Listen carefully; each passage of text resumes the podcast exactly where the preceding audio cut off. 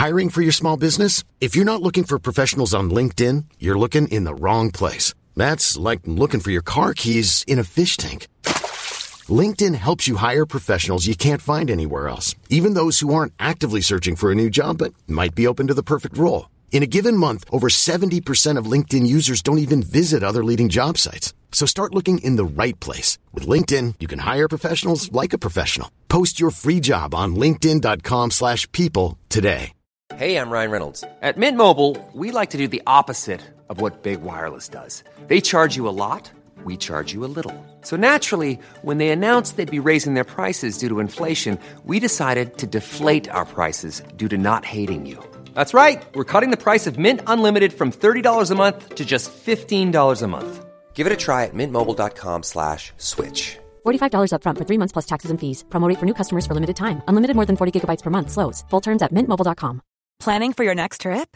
Elevate your travel style with Quince. Quince has all the jet setting essentials you'll want for your next getaway, like European linen, premium luggage options, buttery soft Italian leather bags, and so much more. And is all priced at 50 to 80% less than similar brands. Plus, Quince only works with factories that use safe and ethical manufacturing practices. Pack your bags with high-quality essentials you'll be wearing for vacations to come with Quince. Go to quince.com slash pack for free shipping and 365-day returns.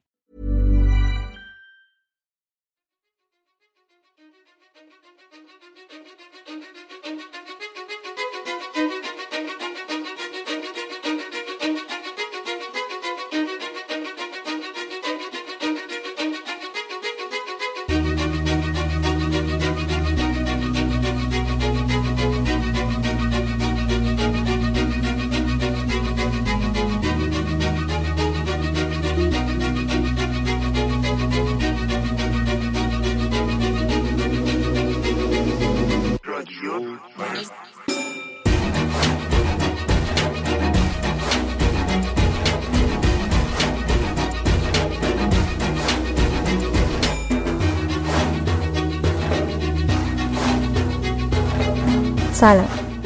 این دهمین قسمت رادیو مرزه. من مرزیه هستم و توی هر قسمت از این پادکست میرم سراغ موضوعی که باعث ایجاد اختلاف و فاصله تو آدما میشه.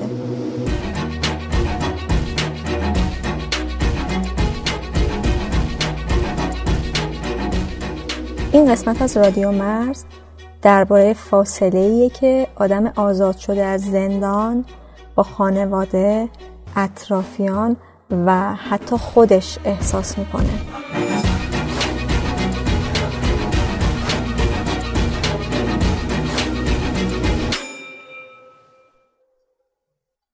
یه بار با یکی از دوستان که از زندان تازه آزاد شده بود رفتیم سفر.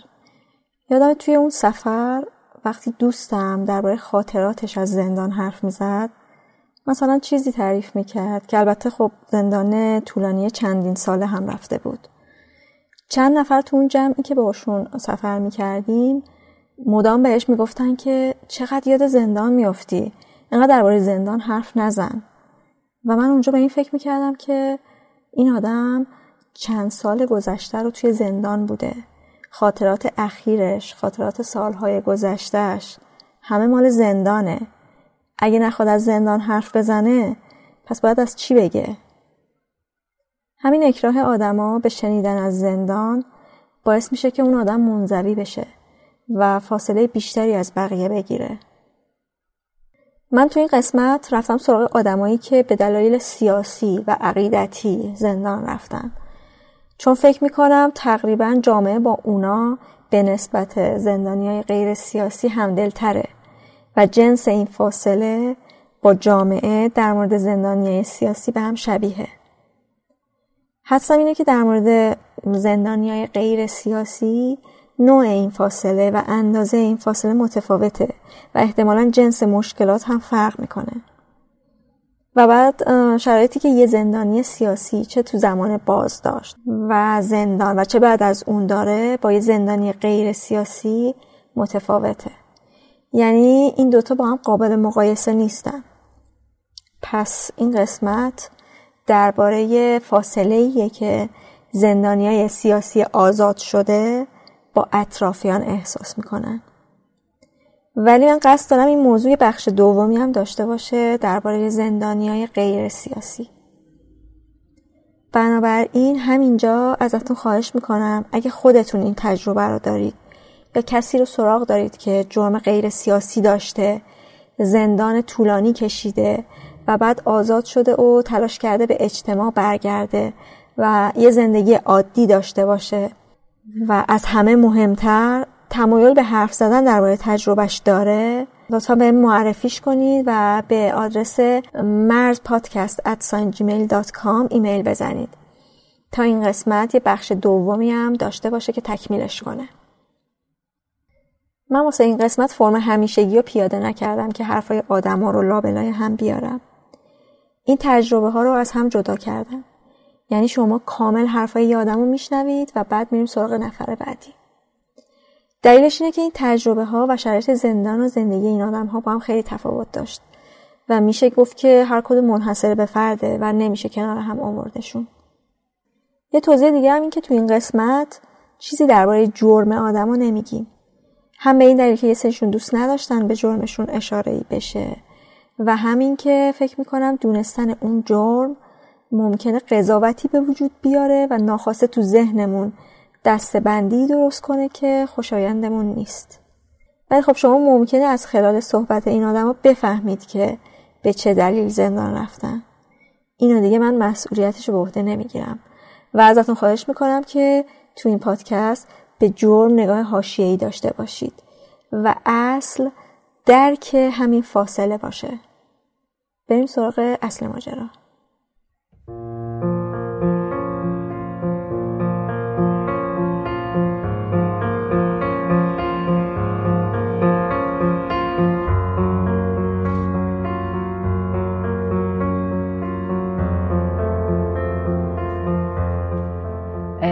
آذر 1363 بود.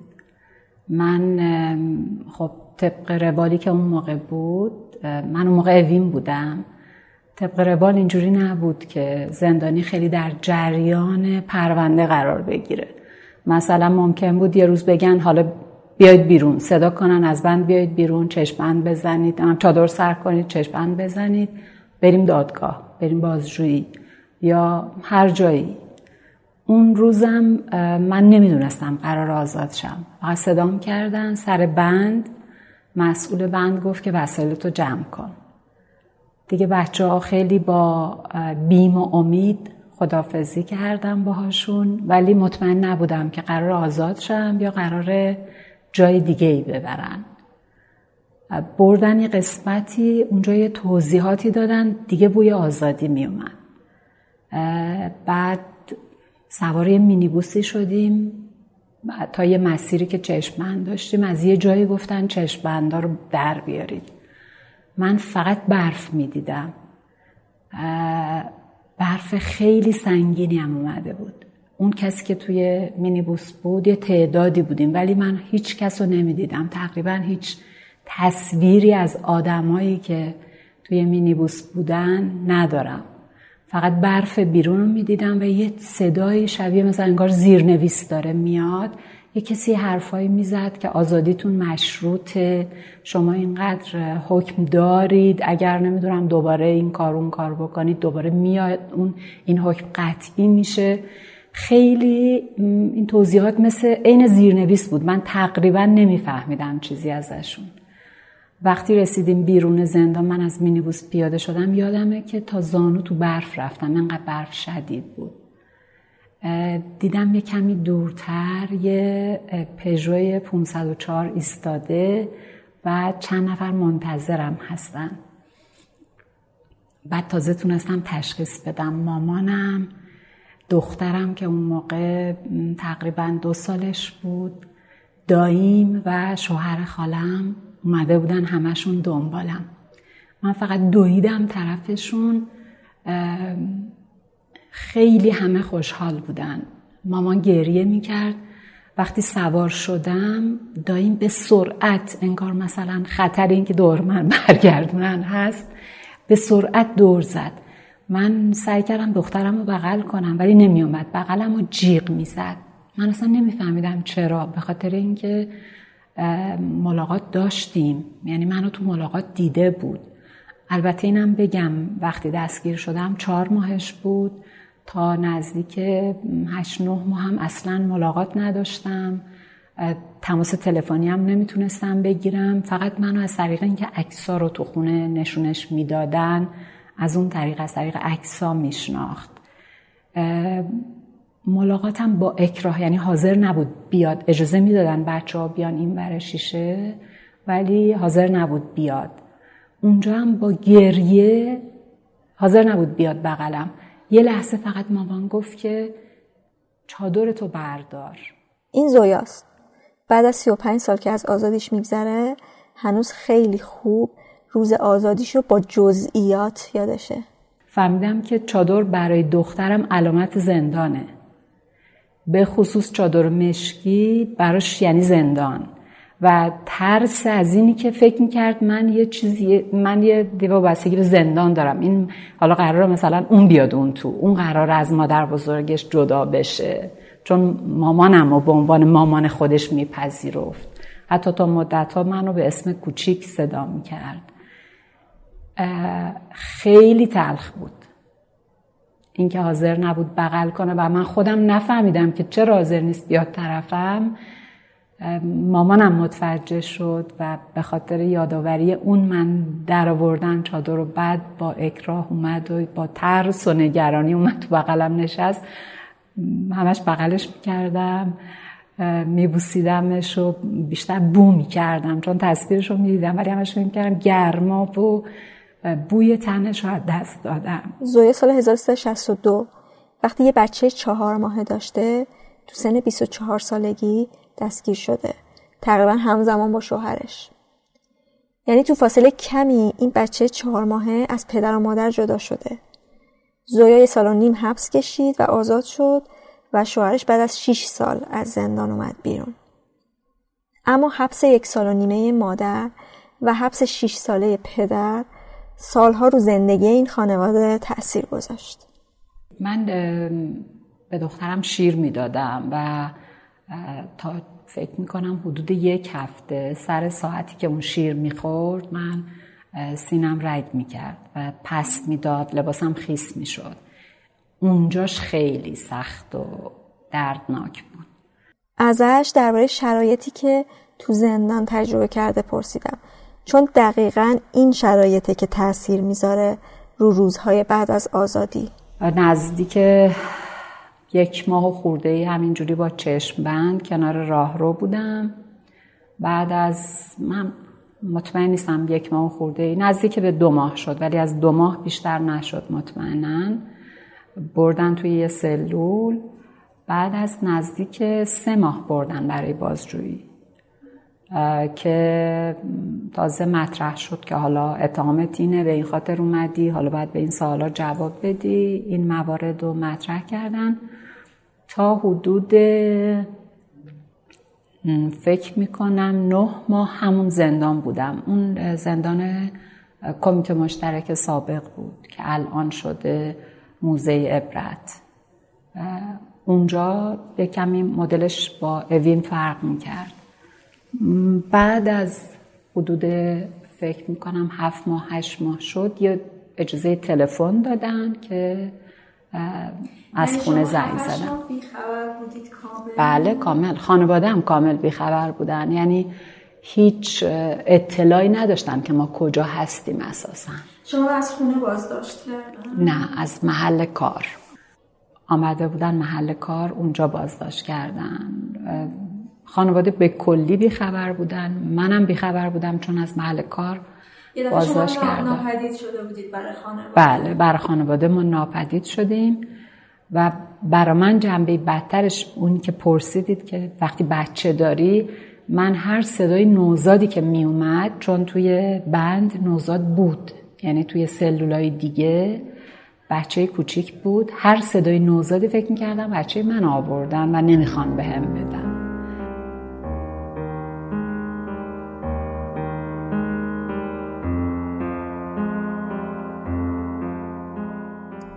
این فاصله که زندان به وجود میاره بین والدین و بچه ای که به قولی هنوز عقل رست نشده هم برقراره.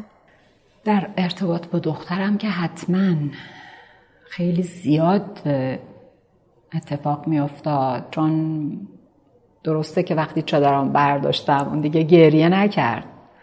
بغلم اومد ولی تا مدت های مدید منو به عنوان همبازی قبول داشت. به عنوان مامان که بخوام مقرراتی رو تعریف بکنم از من حرف شنوی داشته باشه تقریبا اصلا یعنی نمیپذیرفت. خیلی سر این که مثلا من پیشش بخوابم. بعد از یعنی خیلی طول کشید تا اجازه داد من براش قصه بخونم قبل از خواب. فقط حاضر بود از دست مامان غذا بخوره. یعنی مامان باید براش غذا رو می‌کشید میذاشت جلوش. یا مامان براش غذا میخون قصه میخون مادر, مادر من. حالا شاید یه خود علتش این بود که خیلی بهش خوش میگذشت اونجا. یعنی بچه ای توی خونه نبود. نه تنها مامان من بود پدر بزرگم من بود البته پدرم هم اون موقع زندان بود ولی با پدر بزرگم مادرم و برادر کوچیکترم اونا توی خونه بودن. آدم بزرگایی که خیلی بهش توجه می‌کردن محیط اطرافش خیلی سبز و خرم و بازی و تفریح و از مشکلات تهران و اینا چیزی حس نمی کرد. فقط خیلی زیاد ملاقات می رفت. چون هم ملاقات من می اومد بعد از یه مدتی هم برادرم موقع زنده بود ملاقات اون می‌رفت بعد ملاقات همسرم می‌رفت بعد ملاقات پدر من می‌رفت یعنی همه در واقع خیلی از زندانا رو رفته بود و دیده بود. تا مدت ها هم فکر می‌کرد که باباها کلا تو زندانن. یعنی حتی من یادم اولین بار که قصه شنگول منگول رو براش خوندم چون تو شنگول منگول هم شخصیت پدر وجود نداره مادر ایناست. خیلی جدی پرسید گفت مامان بابای شنگول منگول زندانه؟ یعنی بعد هم دوستایی منم شوهرشون زندان فهم که اصولا اینجوریه که باباها زندانن. بعد پدرم شهرستان زندان بود به اونا بعد از فکر کنم یه دو سالی به اونا مرخصی می‌دادن که بیان خونه. دخترم عکس مثلا یه روز دو روز مرخصی به پدرم می‌دادن. دخترم عکسای باباشو که می‌دید مثلا خودش تو بغل باباش بود یا عکس عروسی ما رو که می‌دید می‌گفت بابا اومده بود مرخصی با تو عروسی کرد. بابا اومده بود مرخصی با من عکس گرفت. زویا تعریف کرد که همین دوری یه سال و نیمه باعث شد که نقش مادر بودن از طرف دخترش به تدریج بهش داده بشه شد. اول به عنوان همبازی پذیرفته شدم بعد به عنوان اینکه اجازه داشتم قصه بخونم بعد اجازه داشتم غذا مثلا آماده بکنم بعد مثلا تا مدت من اجازه نداشتم ببرمش توالت یعنی این مثل یه حریمی بود که مثل غریبه که اجازه نداره وارد بشه به من اجازه نمی‌داد این کارو بکنم. به تدریج یه امتیازاتی گرفتم. ولی تا حتی تا بزرگسالیشونم تا بزرگسالیشم این ارتباطی که مثلا من با مادرم داشتم. مثلا ما یه جوری رابطه والد فرزندی مثلا من به مامان و بابامو شما خطاب می‌کردم و فعل جمع دربارشون به کار میبردم. دخترم هیچ وقت من و شما و همیشه تو بودم و مثلا بعدا هم که مامان گفت قبول کرد.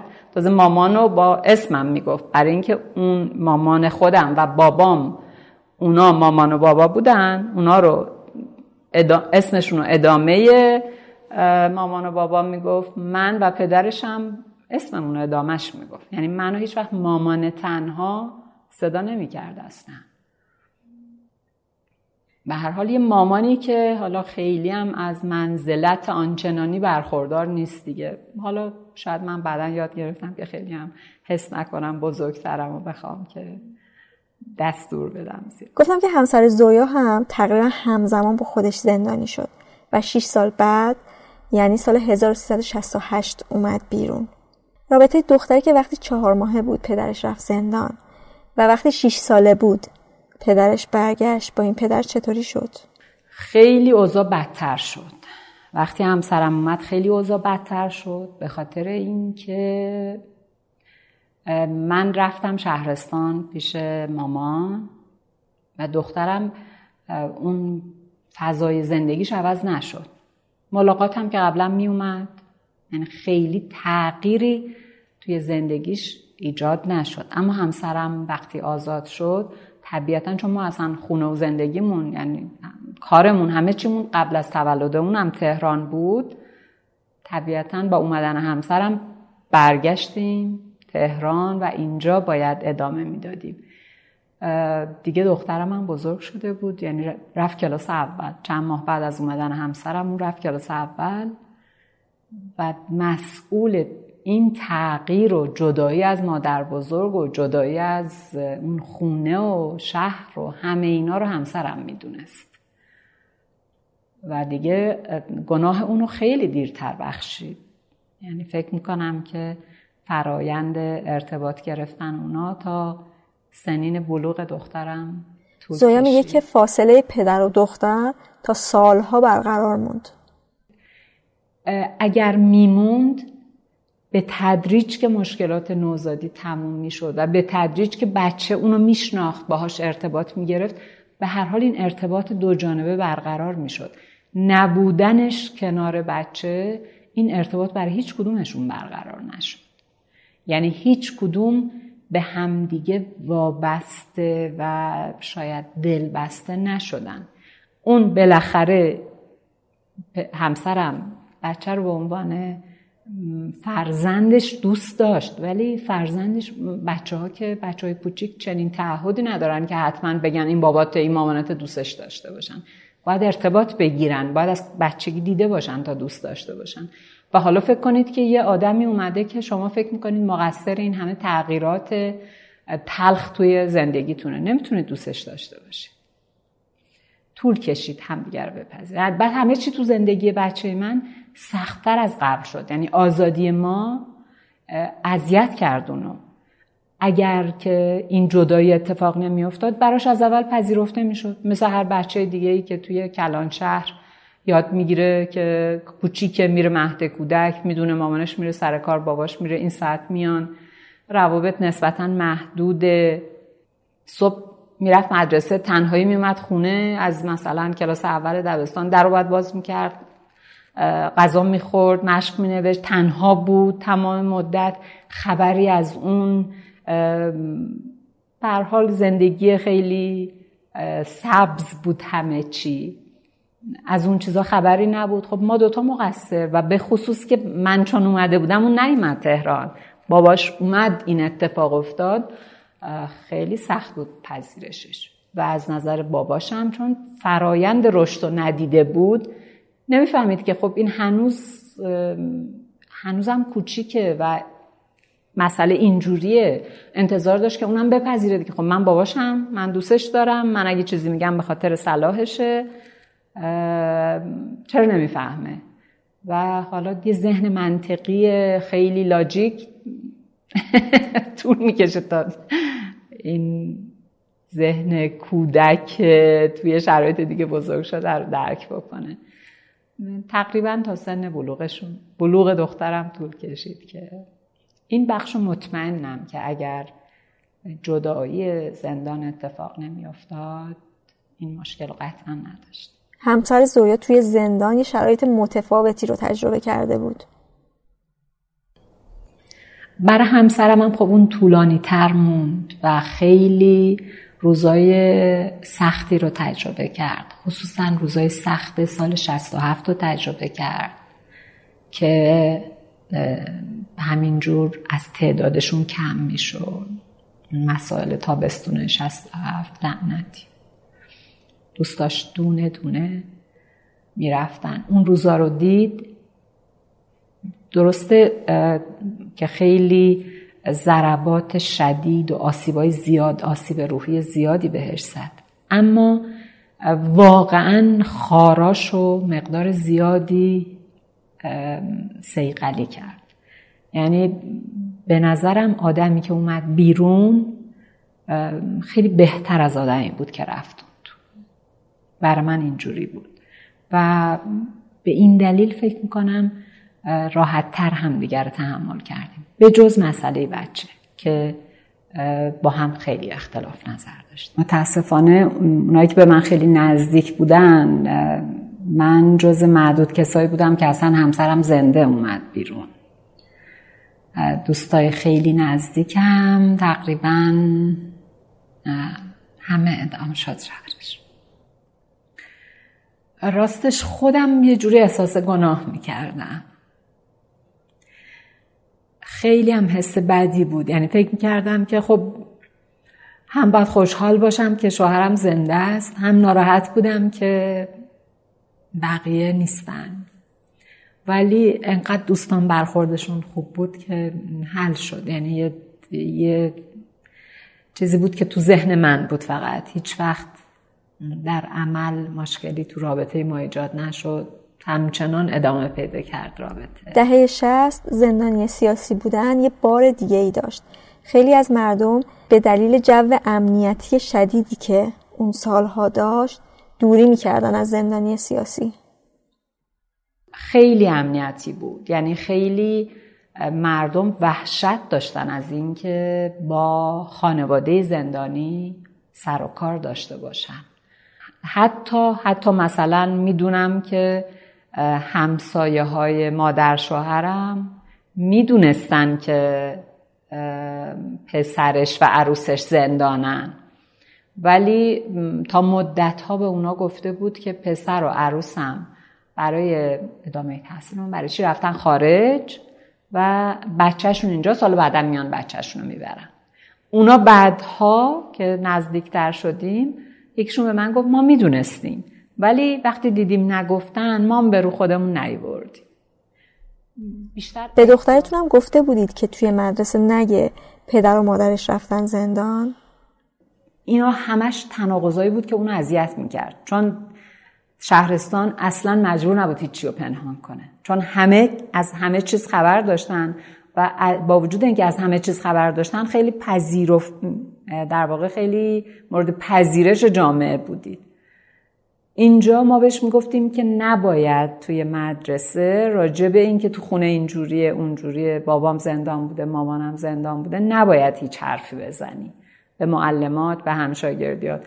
بعدها ازش شنیدم که وقتی با کسی خیلی صمیمی می‌شد فکر می‌کرد باید رازاشو به اون بگه. حالا مثلا احتمالا بدون که ربطی هم داشته باشه به عنوان یه جور نشانه صمیمیت حالا بین بعضی از اقوام خونشون رو مبادله می‌کردن. این اطلاعات با هم رد و بدل می‌کردن که بابای من زندان بوده مامانم زندان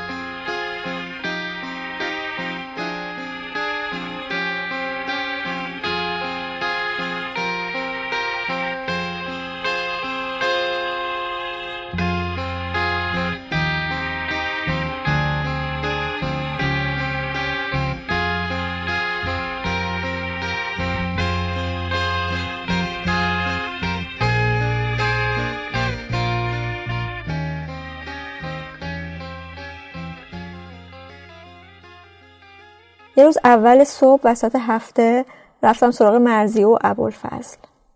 کجا؟ کارگاهشون که تقریبا میشه گفت خارج از تهرانه. جای دیگه و زمان دیگه نمی‌تونستیم قرار بذاریم. تو اون کارگاه پر سر صدا رفتیم توی یه اتاقی و در رو بستیم که سر صدا کمتر بشه. و فکر می‌کنم کمتر هم شد. اما خب از بین نرفت. و برای همین امیدوارم زیاد آزاردهنده نباشه. مرزی و ابوالفضل یک سال قبل از اینکه ابوالفضل دستگیر بشه ازدواج کرده بودن یه پسر چند ماهه داشتن که ابوالفضل سال 1361 دستگیر و زندانی شد و زندان تا سال 1366 طول کشید. مرزی تعریف کرد که تو این چند سال رابطش با شوهرش محدود شده به ملاقات هفته یک روب و پسرش تو این سالها به اموش می‌گفته بابا و اون رو به عنوان بابا میشناخته او قبول داشته پسر من به خاطر این مسائلی که برای من اتفاق افتاد در سه ماه بارداریم بود که پسرموی من اعدام کردن. بعد سال هشت ماهه بودم که بعد شوهرم اعدام کردن. این فاصله خواهرامو گرفتن. بعد از اون ضربه به من وارد شد که بچه من تو شکم من خوش شده بود. حرکت نداشت و این فشار روی بچه من موقع به دنیا اومدن آسیب دید و دکتر گفت بچه آسیب دیده عصب چنوایی بچه من ضربه خورد و بچه من از اون موقع ناشنوا شد. و بنابراین نمی‌تونست اون رابطه رو با پدر خب اون فشارهایی که من داخل زندان داشتم من فشار مضاعف داشتم. حالا همه یه نوع فشار داشتم به هر شکل توی زندان که بودن یه سمتی بودن. من تقریبا تنها بودم. یعنی جزو هیچ دیدگاهی نبودم. هیچ چون تنها بودم یه فشاری هم اینجوری داشتم. حالا اونا هم دل داشتن هم درد داشتن اکثرا. خب اونو من کمتر داشتم. نه که نداشتم من خیلی کم. کسایی خیلی کمی بودن که می‌تونستم اونجا باشون ارتباط برقرار کنم. اینه که خب یه فشارم اونجوری داشتم. من بیرونم که اومدم تا چند سال اصلا تو ذهنم بودم. اصلا که زندگی نمی کردم یعنی شرایط رو متوجه نمی شدم فقط اون احساس عشق و محبتی که نسبت به همسرم داشتم این تو مونده بود. اینو داشتم. اینو داشتم ولی خب بقیه چیزا رو نمی‌تونستم ارتباط برقرار کنم. فقط با این ارتباط برقرار می‌کردم با این محبته با این عشقه ولی خب تا مداوا بشم و یه چندین سال خب یکم بهتر شدم. روز برزم دارم بهتر میشم. ولی خب هنوز منو می‌بره دیگه دست خودم نیست. هر کاری می‌کنم دوباره میرم تو همون فضا. مرزیه تعریف کرد که شوهرش که از زندان آزاد شد به خاطر شرایطی که تو زندان تجربه کرده بود دیگه اون آدم سابق نبود. با شما درباره زندان حرفی می‌زد؟ اصلا. تا الانم که الانه وقتی که مثلا حرف میزن حرفی در این مورد شاید نزد و نمی‌زنه.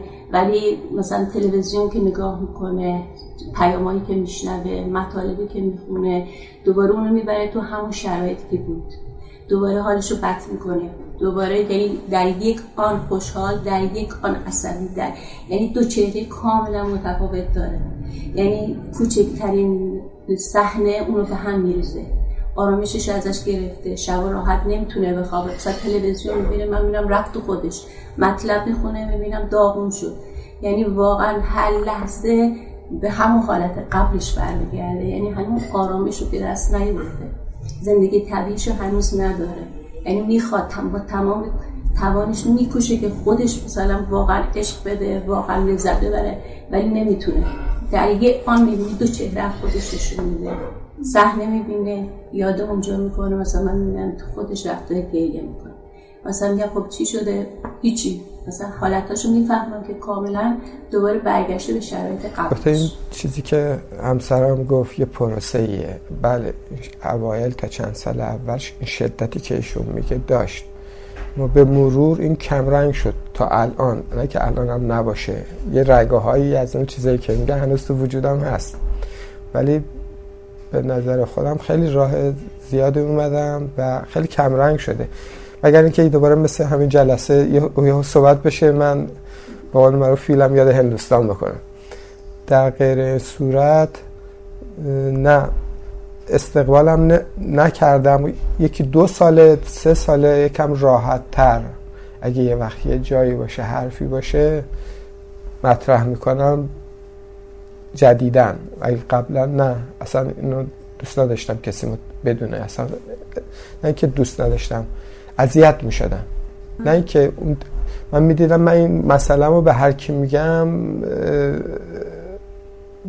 نگاهش به من عوض میشه. نگاه بهتری نسبت به من پیدا می‌کنه. ولی من اون نگاه رو نمی‌خواستم به خاطر اون یادآوری که میشه خودم اذیت می‌کرد. بین این دوتا وزنه اذیت شدن خودم چربشش بیشتر بود. اینه که اصلا کلا مطرح نمی‌کردم. گفتم اون نگاه رو نمی‌خوام که به من داشته باشم همچنان شرم عصبی بود خشم داشت و اگه بچه من کوچکترین حرکتی مثلا صدای بلندی داشتن جیغ میکشیدن حرف مثلا چیزی می‌شد عصبی می‌شد و تمام اون خشمی که اونجا توش بود می‌خواست روی اون بچه پیاده بکنه. بنابراین نمی‌تونستن اون ارتباط لازم رو با بچه من داشته باشه و من سعی می‌کردم تمام اون چیز رو بچه به سمت خودم باشه. به سمت پدر نمی‌تونست بره پدر فقط به من عشق می‌داد.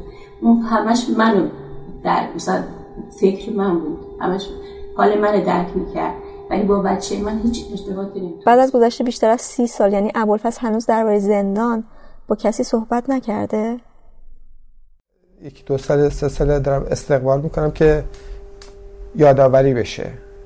دیگه الان می‌خوام که یادآوری بشه. بگردم ببینم کجاش مشکل داشته. خب من می‌بینم کسای دیگر رو به این شدت من مسئله رو باش درگیر نیستن. به نسبت من خیلی سریع بعد یه چند سال زندگی عادی برگشتم. ولی من هنوز ببینم باش مشکل دارم. دنبال علتاشم روی این دارم کار می‌کنم. شما هیچ وقت واسه روانکاو رفتین؟ خیر. فکر می‌کنید می‌کردید که فایده ای نداره؟ فکر می‌کردم که نتونن درک کنن. اون سواد اون تخصصش رو نداشته باشن. اگر یکی معرفی می‌شد به من اطمینان حاصل می‌کردم که این توانایی داره و من شاید این کارو می‌کردم. ولی احساسم یه آدم روانشناس توانا حالا من نمی‌دونم شاید ذهنیت همه. همچون کسی کسایی باشه. حتما هم هستن ولی نه. روانشناسی جایی نرفتم یعنی دارو مصرف می‌کردم دارو چند سال اول بعد با پزشک. ولی روان کاوی و روان درمانی بعد از زندان یه بچه دیگه هم به خانواده اضافه شد که دختر بود. یعنی من فکر می‌کنم یک زنی که پا تو این مسائل می‌ذاره. البته من که تو شاید نبودم. من به قول همیشه کنار بودم ولی خودم وسط و گود افتادم. ولی به نظر من کسی نباید بچه دار بشه. چون بچه هامونم خیلی ضربه می‌خورن. من دخترم به دنیا اومد واقعا احساس می‌کنم اصلا اون لقمه ای که شوهرم تو اوین خورده تو وجودش دخترمه. سر تا پا استرابه سر تا پا وحشته. یعنی اصلا نمی‌دونی چی می‌خوام. اصلا من اینقدر تو زندگی خودم آروم با این رفتار می‌کنم هر کاری می‌کنم. ولی می‌بینم مثلا اون دختر من دختر من نیست. از همون روز اول. مثلا روزی که به دنیا آمده فقط مثلا هر کی صحبت میگه میگه حقتون من می‌گیرم. من تلاشمو می‌کنم من این کارو می‌کنم و واقعا این کارو داشت می‌کرد. الانم که الانه همون استراب تو وجود اون بچه هست.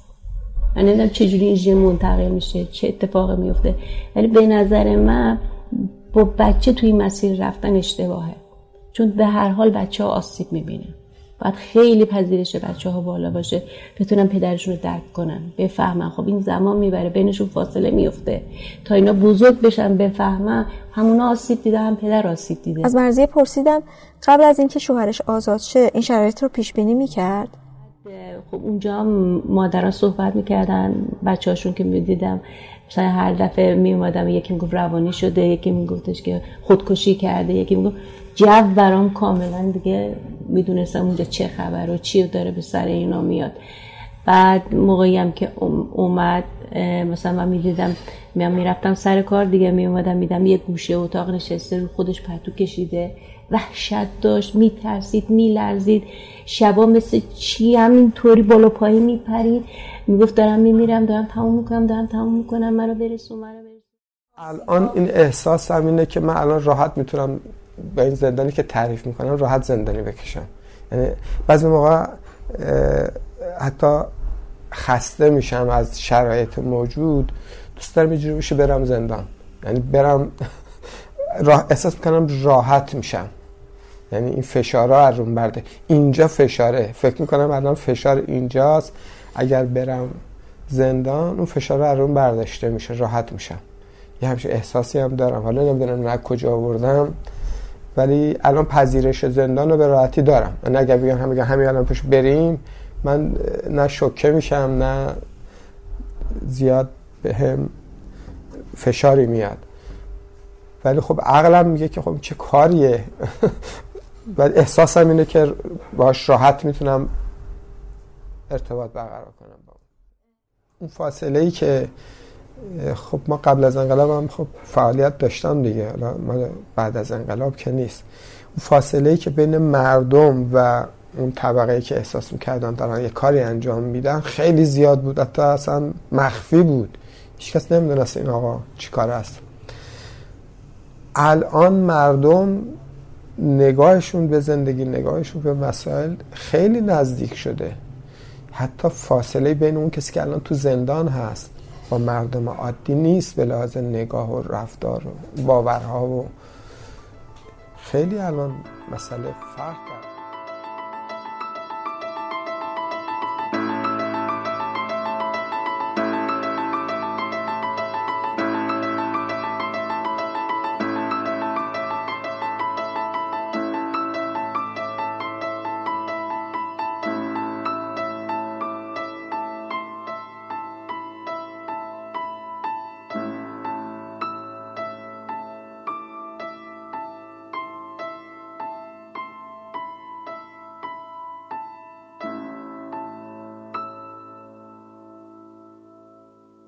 زویا هم ابوالفضل زندانی های دهه 60 بودن و شرایط زندانی دهه 60 به طور کلی خیلی با دهه های بعد قابل مقایسه نیست.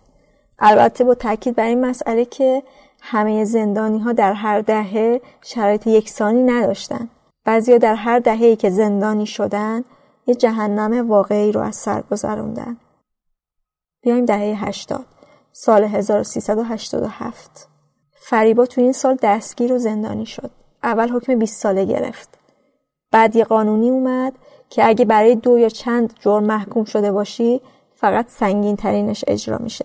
فریبا دو تا حکم ده ساله داشت بنابراین ده سال زندانش طول کشید و سال 1397 آزاد شد. وقتی رفت تو دخترش ترانه 13 ساله بود. وقتی اومد بیرون ترانه 23 سالش شده بود. ازدواج کرده بود. بچه هم داشت. به فریبا 8 سال هم اجازه ندادن بیاد مرخصی. بنابراین رابطش با خانوادش و با ترانه محدود شده بود به ملاقات های هفتگی 20 دقیقه نیم ساعته.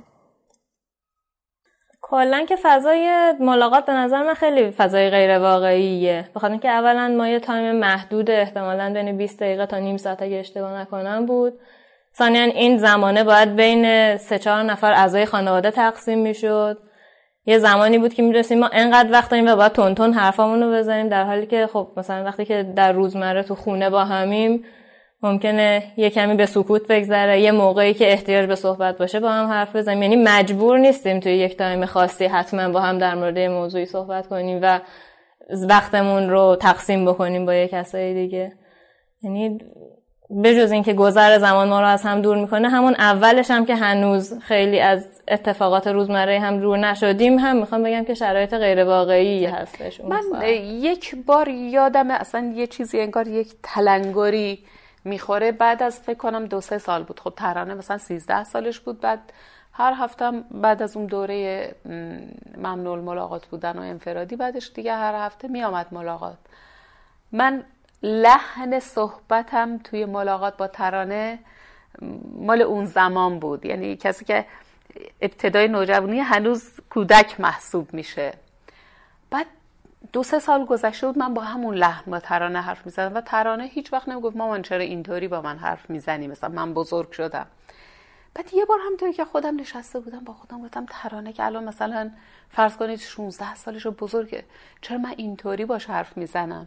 یادمه که تو اولین بعد این که یک لحظه به ذهنم اومد توی ملاقات بهش گفتم شروع کردم عذرخواهی گفتم ترانه چون من واقعا وقتی که این سه سال مثلا حالا این 20 دقیقه 20 دقیقه ها رو به هم بچسبونی مثلا نهایتش بشه یه ماه. حالا یه موقعی محاسبه هم کرده بودم که چقدر میشه.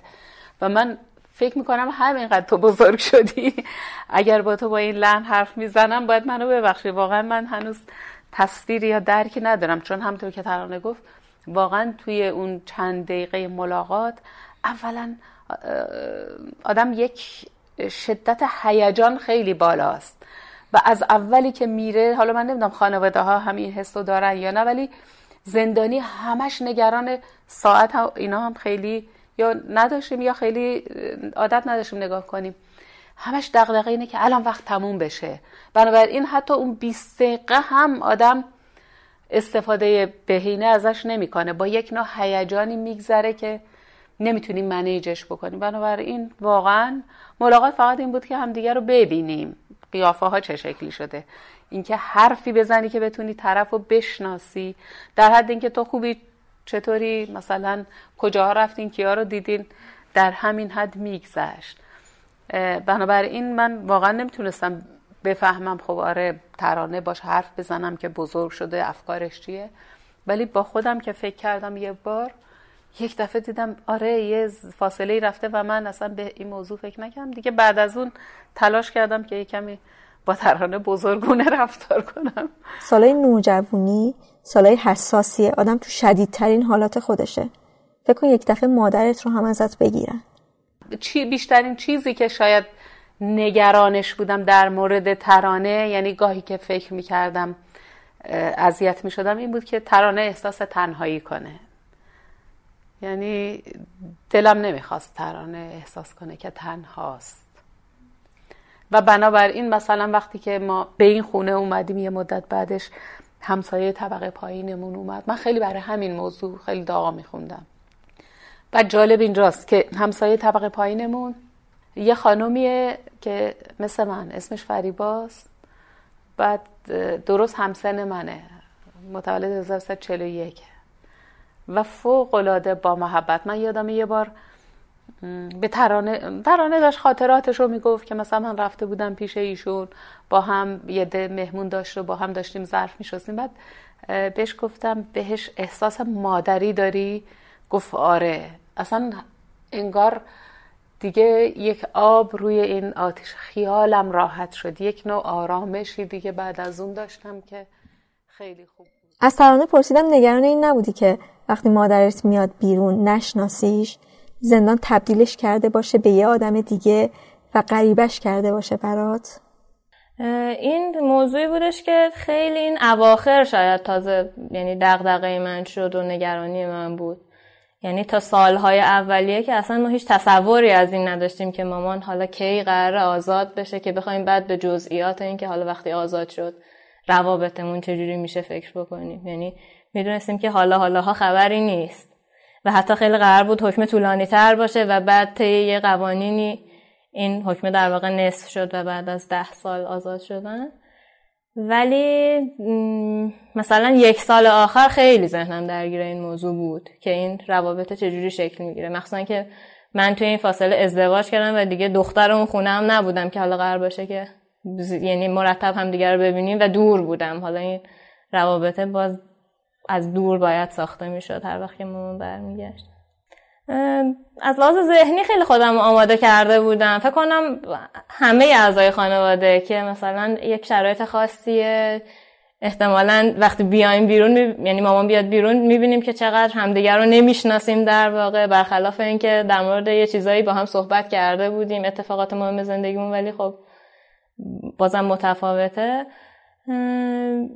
همین سعی کرده بودم که یه حالت معلقی بذارمش. برای خودم یک روابطی که دقیقا مشخص کرده باشم چیه نباشه که احتمالا بعدا تو ذوقم نخوره.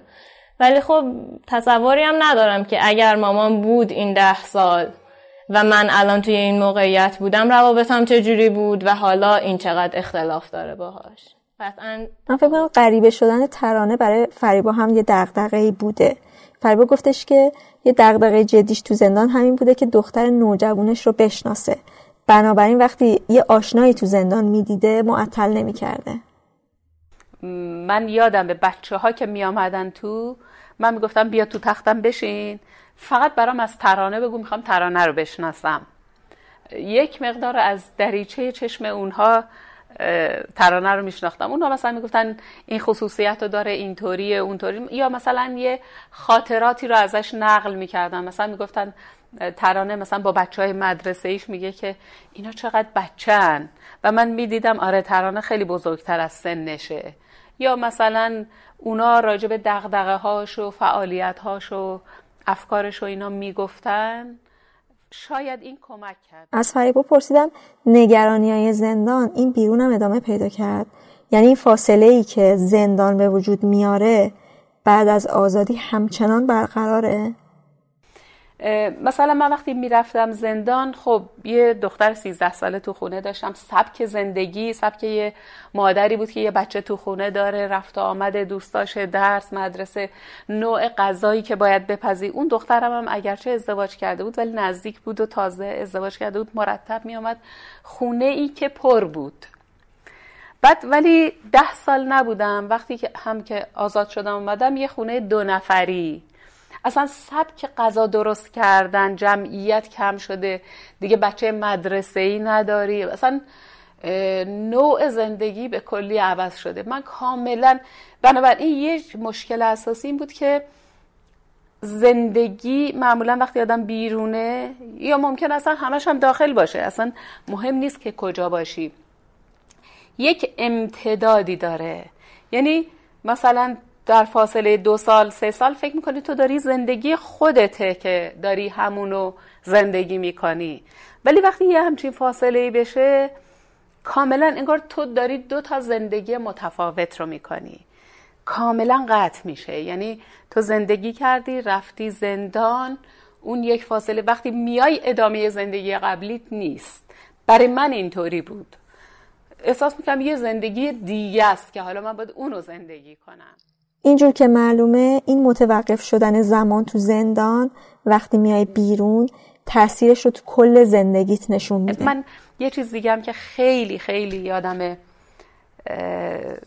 برام تکان دهنده بود من توی زندان که بودم آره ما مثلا 20 سال حکم داشتیم.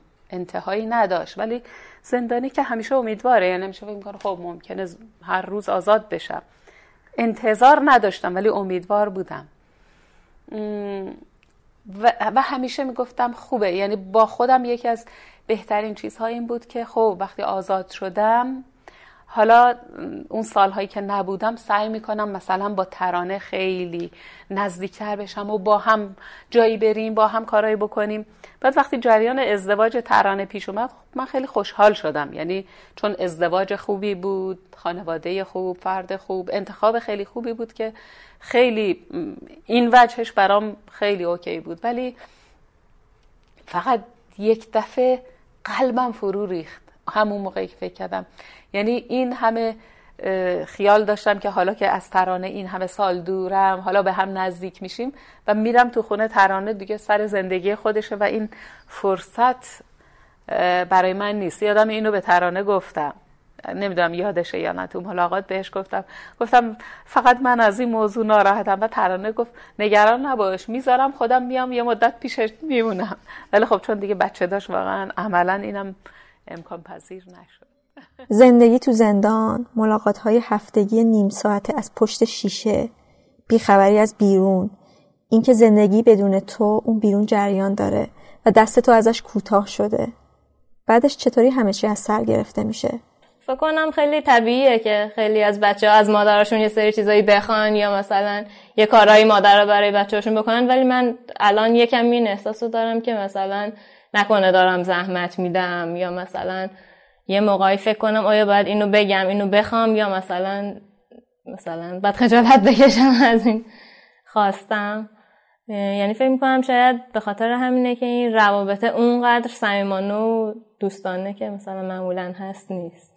خب ترانه یه روزایی از صبح میامد خونه ما. من با بهار با دخترش مشغول بودم. خیلی حرفی با هم نداشتیم. بعد مثلا با هم می‌رفتیم طبقه پایین خونه همون فریبایی که گفتم می‌دیدم ترانه خیلی حرف داره با اونا. بعد احساس می‌کردم آره دیگه این نشانه اینه من طی این سالها نبودم و به تب ما با هم خیلی حرفی نداریم. با اونا الان ترانه خیلی مسائل مشترک. مثلا اون سال اونجا این کارو کرده بودیم اینو خریده بودیم با هم رفته بودیم. می‌دونی خاطرات مشترک با اونها خیلی زیاد داره و خیلی راحت تر حرف می‌زد. این یک چیزی بود که خب احساس می‌کردم. در این حد شاید بیشترین فاصله که احساس می‌کردم اینه که ما خیلی با هم خاطری مشترکی به که بخوایم باهاش حرف بزنیم. معمولا آدم ها اینطوریه دیگه از خاطرات مشترکشون حرف فریبا غیر از ترانه دو تا بچه بزرگتر از ترانه هم داشت که ازدواج و اون موقع مهاجرت کرده بودن. ولی شوهرش روح الله هم بود که فریبا درباره تأثیری که زندان تو رابطهشون گذاشته میده. روح الله دو تا فرایند یکی داخل زندان یکی بیرون اتفاق افتاده بود. توی زندان آدم با یک جمعیتی زندگی می‌کنه که صرفا یک سری با یک سری قواعدی میشه اون زندگی رو تحمل کرد که تداخل پیدا نکنه منافع یا احتیاجات افراد با هم دیگه. یعنی باید تو یک فضای محدود باشی بیشترین کاراتو تو تختت بکنی بری تو محیط عمومی. ممکنه یه نفر دیگه اونجا بخواد یه کاری بکنه. تو صدایی تولید بکنی درگیری هایی پیش میاد دیگه. هر وقت مثلا یک یادم یه عده اهل تلویزیون بودن نمی‌تونستن هر وقت دلشون بخواد ببینن. خیلی مجبوری تو زندان هی خودتو جمع بکنی کوچیک بکنی کوچیک بکنی. مثلا گرمت سردت باید بیشتر خودتو کوچیک بکنی. همه هیچی دست خودت نیست. توی زندگی عادی هم وقتی چند نفر با هم زندگی می‌کنن خب بهتر اینطوری نه به شدت زندان که مثلا سی چل نفر افرادی اون هم با سنین مختلف با مقتضیات مختلف به اون شدت نیست. ولی یک کمی آدم به هر حال در تعامل با دیگران خودش رو جمع جور می‌کنه. ولی مثلا ده سال فرض کنید حالا به خصوص بعد از اینکه تهران ازدواج کرده رولا تنها زندگی کرده بود تو خونه. همه چی بر مبنای سلیقه اون تنظیم شده بود. صد... تلویزیون کی روشن بشه صدای تلویزیون چیزای جزئی. مثلا فلان وسیله خونه کجا قرار بگیره. همه چی بر مبنای اون چیزی که و در واقع مثل میمونه که یک نفری اون طرف هی خودش رو جمع بکنه و کوچیک کنه یک نفری اینجا چون تنهاست و محیط با خودش هی خودش رو باز بکنه و پهن بکنه. بعد حالا این دوتا می‌خوان کنار هم زندگی بکنن. خب خیلی سخت بود یعنی طول کشید تا اینکه واقعا من فکر کنم خیلی روح الله کنار اومد. من سعی کردم هر دوتامون خیلی تلاش کردیم و البته ما سابقه زندگی مثلا سی ساله قبل داشتیم و همدیگه رو خیلی خوب میشناختیم و هر دومون بالغ بودیم به این موضوع. من برای همین خیلی هایی که یه سال دو سال ازدواج کردن و بعد مدت طولانی زندان زندانن و بعد میان نمی‌تونن با هم زندگی بکنن می‌فهمم چه اتفاقی میفته یعنی برای اینکه اونها اصلا قبل از اینکه بتونن همدیگر رو بشناسن جدا شده بودن و حالا خیلی سختره. برای من سختترین قسمتش این قسمت بود و مطمئنا بر روح الله هم همینطور.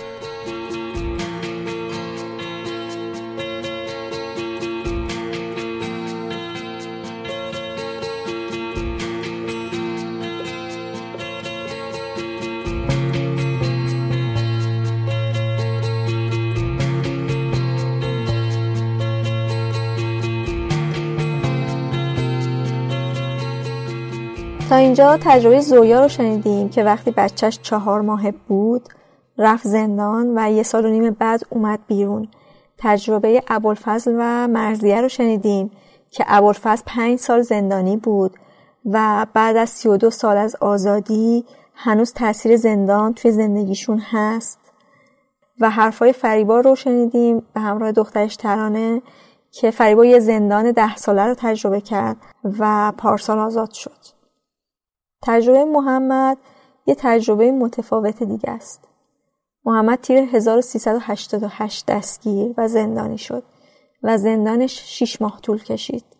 اما 6 ماه زندان برای محمد به همین کوتاهی که تصورمون هست نبود. آثار اون زندان 6 ماهه بعد از گذشت ده سال از آزادی همچنان در محمد برقراره.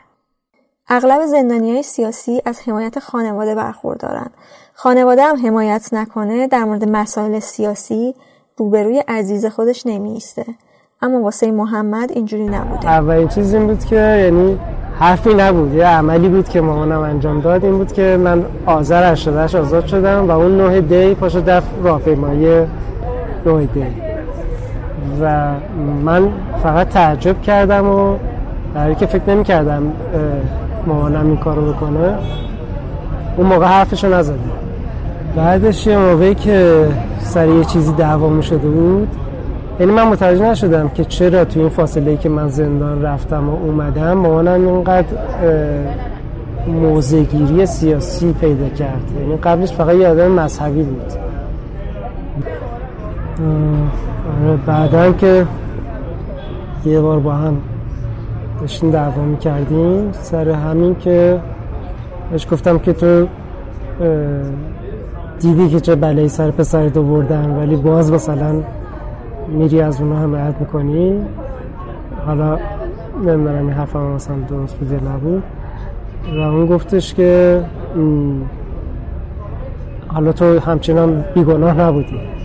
گفتم چطور؟ گفتش که مثلا تو تو با بی بی سی و وی او ای اینا همکاری که جمله که مثلا تو من از بازجوم شنیده بودم یا از مامانم شنیدم و خیلی مثلا اون لحظه چیزی بود که من اون اتهامه رو مثلا بارها به جواب دادم تو بازجویی یا تو دادگاه چندین بار تو دادگاه مختلف جواب دادم. و حالا مامانم تو خونه خودمون داره این جمله میگه. این جمله رو از اونها شنیده یعنی اون موقع که اومده بودم وسایل من از تو خونه ببرم از که باش حرف زده بودن و اینا. و خیلی بر من لحظه عجیبی بود. زندانی شدن مخصوصا به خاطر دلایل سیاسی برای خیلی از آدمایی که تجربهش نکردن اتفاق مخوفیه. فکر می‌کنن که زندانی آزاد شده دوست داره تجربه‌ای که از سر مسکوت بمونه. یا اگه ازش حرفی می‌زنه داره خودش رو اذیت می‌کنه. آزاد شده بودم یعنی توی این ده سال هنوز خانواده من از من نپرسیدن چه اتفاقی افتاد. یعنی یه سوال ساده هم این که چی گذشت اون موقع از من نپرسیدن. این دو تا وش داشت. یعنی دوستای من میمدن علکه من افتخار می‌کردن. بدون که اونا هم بپرسن چه اتفاقی افتاد و مامان من مثلا یا خانواده من از من خوششون نمیومد اونا هم به دلیلی که بازم نمیپرسیدن چرا. و نه اون افتخاری که اونا می‌کردن واسه من معنی داشت نه این که مخالفتی که مثلا خانوادم می‌کردن ولی مسئله این بود که هیچکس نمی‌پرسید و نمی‌پرسه. یا ممکنه دلیلش این باشه که مثلا نمی‌خوان که خاطره بد از تو تدایی بشه در موردش حرف زدن برات سخت باشه یا هر چیز دیگه ای که من نمی‌تونم از طرف اونو حرف بزنم. می‌تونم حس بزنم که مثلا ممکنه ترس از این باشه که افکارشون عوض کنه مثلا. از هر دو طرف ها فرق نمی‌کنه. ولی شاید هم فکر می‌کنن که می‌دونن. در حالی که نمی‌دونن. یعنی من من منی هم که رفتم زندان اگه یه نفر دیگه بره زندان و بیاد باز ازش می‌پرسن. به خاطر اینکه هیچ شباهتی نداره زندان رفتن آدم ها به هم دیگه. حتی زمانش بر من الان دیگه خیلی مهم نیست. قبلا فکر می‌کردم مهمه که چه مدت زندان رفتی. ولی مثلا یه چون برای من زندان کوچیک شده و خلاصه شده به تجربه تحقیر. بیشتر توی اون دورانی که شکنجه بود و بازجویی بود اون اون دیگه اصلا زمان نداشته یعنی تو می‌تونستی تو یه ساعت تو یه جمله با تو یه کاری بکنن که اون روزهایی که توی بند عمومی گذشت واسه من بهترین روزان بود. به خاطر اینکه روزهای بعد از شکنجه بود و رها شدن بود. یعنی اگه بخوام بگم بهترین خاطراتم مثلا خاطراتی بود که توی حیات زندان میشستم و هیچ کس بهم کاری نداشت. و این چیزی نیست که حالا نمی‌دونم واقعا با حرف زدن در موردش بعدا آدم می‌تونه این تجربه رو منتقل کنه یا باعث تفاهم بشه. ولی فکر می‌کنم هیچی ندونستنم ازش واقعا آدم ها رو خیلی از هم دور می‌کنه. حرف زدن درباره زندان برای بقیه که تجربه ای ازش نداشتن فقط حرف زدن نیست. وقتی داری خاطراتتو میگی آدما فکر می‌کنن که نباید همون واکنشی رو نشون بدن که به یه خاطره معمولی نشون میدن. این سختی که به تو گذشته باید تو واکنش اونا هم مشهود باشه. باید بهت نشون بدن که حتی شنیدنش دردناکه. و خب شاید این چیزی نیست که تو دوست داشته باشی هر وقت از زندان میگی ببینی. مثلا ناراحت می‌شدن و اینا و این واکنش اینقدر شدید بود که من ترجمه می‌دادم ادامه ندم اون حرفو. یا انگار که من می‌خواستم که اونا واسه من دل بسوزونن. در حالی که من نمی‌خواستم من فقط می‌خواستم که بگم چه اتفاقی افتاده. در همین به نظرم یعنی هیچ وقت نشد که من درست اونجوری که باید مثلا مثل اینکه تو بری یه گزارش یه چیزی به یه پلیسی بدی. هیچ احساساتی در کار نیست. تو فقط داری اطلاعات میدی و اون داره اطلاعات می‌گیره. شاید من یه همچین چیزی می‌خواستم. که یه نفر در جریان باشه که چه اتفاقی افتاد. محمد یه موقعی تصمیم گرفت که حالا که نمی‌تونه رو در رو برای آدم رو تعریف کنه تجربهش رو یه جایی بنویسه که بقیه دسترسی داشته باشن و بیان بخونن. ولی اینم کمکی نکرد و دیگه نوشتن رو ادامه نداد. نوشتنش خیلی طول می‌کشه. چون خیلی زمان انگار که متراکم شده بود و اتفاقایی که درون و بیرون میافتاد واسه من خیلی زیاد بود. و از طرفی هم واکنش هایی که از اطراف می‌گرفتن انقدر همدردی چیز بود. ترحم. برای ترحم می‌کردن آره. اصلا دوست نداشتم. یعنی واقعا دوست داشتم که مثلا این نوشته های نوشته های نویسنده شیلیایی باشه به دست تو رسیده باشه که داری می‌خونی. انقدر مستقیم نری اون آدم رو پیدا کنی بگیم مثلا اشکال نداره. بذار یکم بگذره. یعنی همونطور که واسه من سالها گذشته بود که داشتم می نوشتم دوست داشتم اون آدم ها هم واکنششون بذارن یکم پخته تر بشه بعد به من منتقلش بکنم ولی معمولا واکنش خیلی آنی بود و خیلی آزاردهنده بود واسه من و من ترجیح دادم که دیگه ادامهش ندم. تجربه زندان چند ماه هم باعث میشه که وقتی میای بیرون احساس کنی قدم تو دنیایی گذاشتی که دیگه باش غریبه ای آره من یادم که روزای اول واقعا واسه انگار وارد یه دنیای دیگه شده بودم. و اون آدما آدمایی نبودن که قبلش میشناختم ولی اونا انگار که با یه فاصله چشم به هم زدنی داشتن ادامه همون ارتباطی که با من داشتن و ادامه می‌دادن. حتی مثلا من شبی که آزاد شدم صبحش دوتا از همکارام اومدن دنبالم با ماشین منو بردن سر کار. و فکر می‌کردن کار درستیه. مثلا من بردن سر کار رو من نشوندن سر همون میزی که مثلا من شیش ماه قبلش بشم کار می‌کردم که الان مثلا ادامه بده مثلا زندگی ادامه داره. من نمی‌دونستم به چه زبونی بگم که یعنی احساس کرد که اگه مثلا بگم من نمی‌خوام کار کنم مثلا یه خوب نیست. بعد منم هم یعنی قشنگ من شبش که آزاد شدم صبحش رفتم سر کار کارم رو شروع کردم.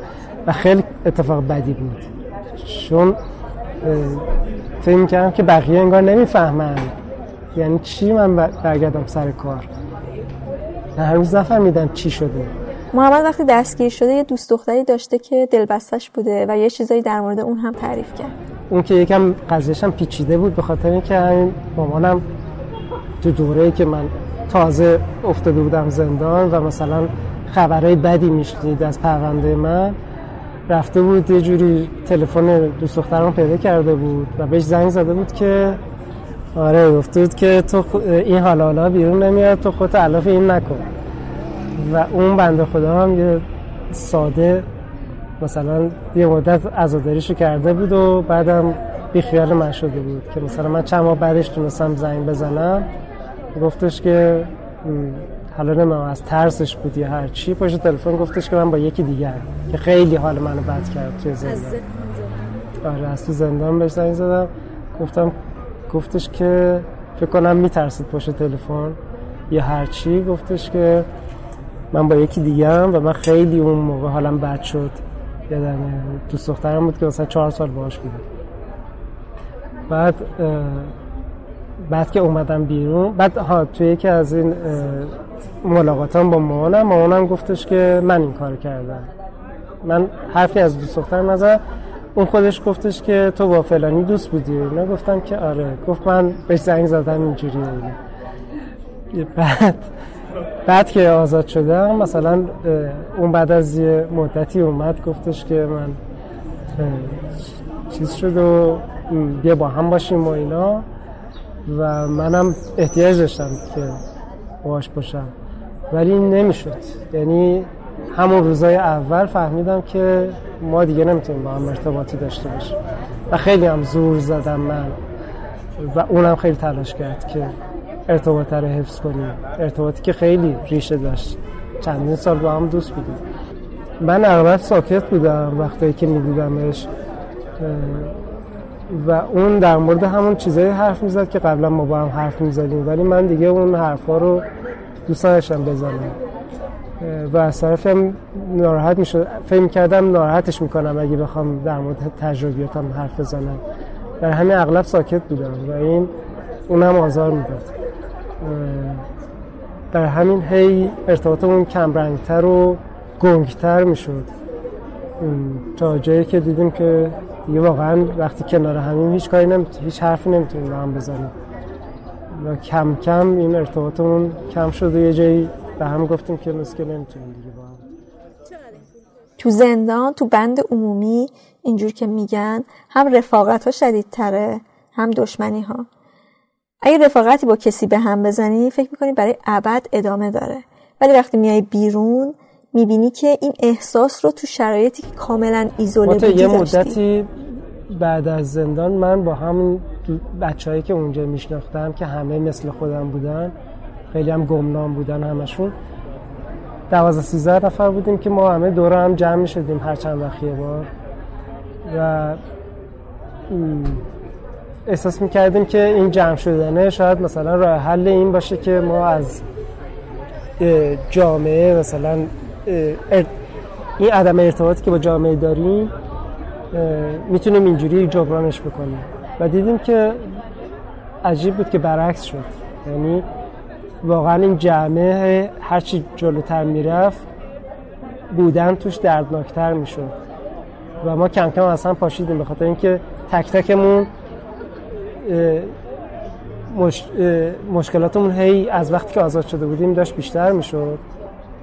مشکلات ارتباطی. مشکل ارتباطی. و من داشتم می‌دیدم که هممون به سمت یک نزولی داریم پیش میریم و وقتی هم که دور هم جمع میشیم انگار این درد مشترکه باعث التیام نمیشه. انگار که باید جدا جدا درمان بشه. و کنار هم بودنه تازه بیشتر باعث تشدید این درد میشه از محمد پرسیدم اتفاق زندان باعث شد که از خودت از این خودی که قبلا و پیش از این اتفاق میشناختی فاصله بگیری؟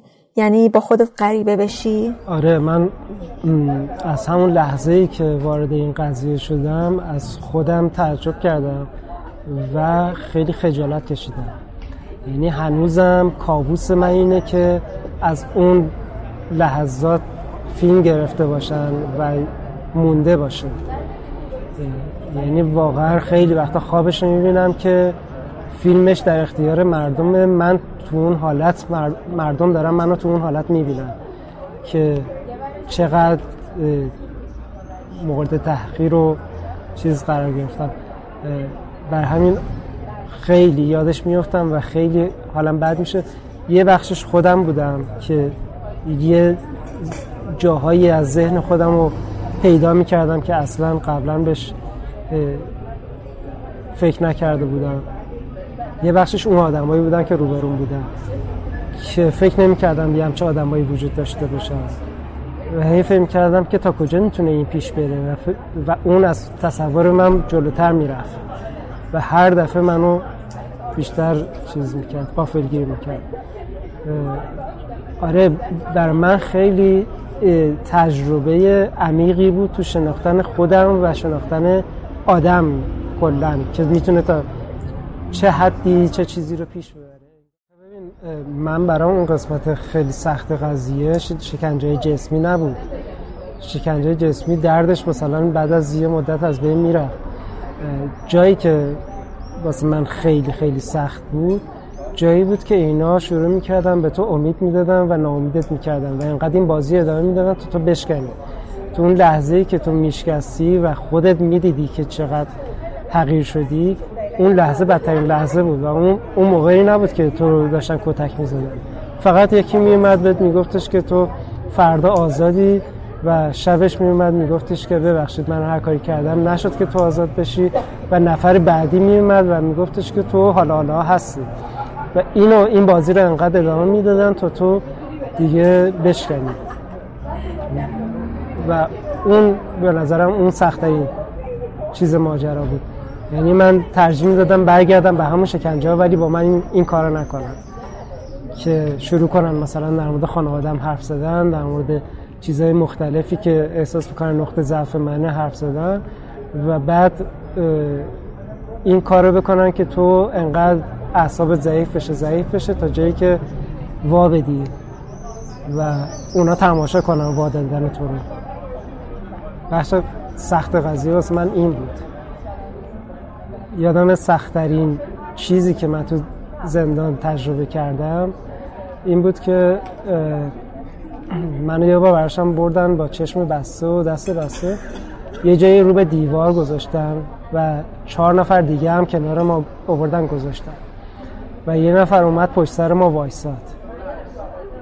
و ما اصلا نمیفهمیدیم قرار چه اتفاقی بیفته و تو سکوت محض این پشت سر ما نشست روزنامهش رو شروع کرد باز کردن و ورق زدن و از توی ساختمونی اون نزدیکی صدای جیغ زدن یه نفر می اومد و ما حدود دو ساعت رو به دیوار بودیم و این آدم فقط پشت سر ما روزنامهش رو باز می‌کرد. و اون لحظات اون که اصلا نمی‌دونستیم چه اتفاقی داره میفته و چرا ما رو جدا کردن از بقیه و رو به دیوار وایسادیم بدترین لحظات من تو زندان بود. خیلی بدتر از شکنجه و هر چیز دیگه. هیچ وقت تصمیم نگرفتی بری پیش روانکاو؟ پیش روانکاو نه مامانم چند بار بهم گفتش که برم و یه بارم رفتم و مثلا مادرم قبلش رفته بود پیش این روانکاوه باش حرف زده بود که این راضی نمیشه بیاد و از این حرفا و یه توضیحاتی هم در مورد من داده بود. و من وقتی رفتم پیشش همون اولش گفتش که ببین من می‌دونم مشکل تو مثلا PTSD و اینا. گفتم PTSD چیه؟ گفتش که اختلال بعد از حادثه یا چیزی. و من گفتم این نه تنها زندگی منو خلاصه کرده بلکه همون خلاصه هم خلاصه کرده کرده چهار تا حرف مثلا بعدم الان فکر می‌کنه می‌دونه. خیلی بدم اومد بلند شدم اومدم بیرون. یعنی قبل از اینکه حرفای منو بشنوه اختلال منو شناسایی. کرده بود. زندان تجربه منحصر به فردیه که ممکنه نگاه آدم رو به دنیا عوض کنه.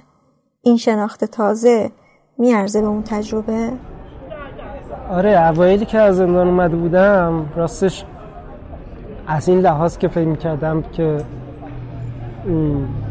چه تجربه عجیبی بود از یه لحاظ خب قطعا خوشحال بودم که من یه تجربه نادری کردم تو زندگی. ولی بعد که سختیاش هی بیشتر می‌شد فکر کردم که حالا من این تجربه رو می‌خواستم چیکار؟ یعنی هنوزم دارم فکر می‌کنم که تجربه رو باید چیکارش بکنه آدم. اگه قرار یه موقعی فکر می‌کردم که تجربه خوبه اگه به اثر هنری تبدیل بشه. بعدش فکر که حالا مثلا اثر هنری چی هست؟ چه ارزشی داره که آدم بخواد مثلا به خاطرش زندگیش نابود بشه؟ یعنی اساس کم زندگی مهمتر از هنره. من ترجمه دادم تو زندگی آسوده داشته باشم حتی اگه آدم بی هنر بی خاصیتی باشم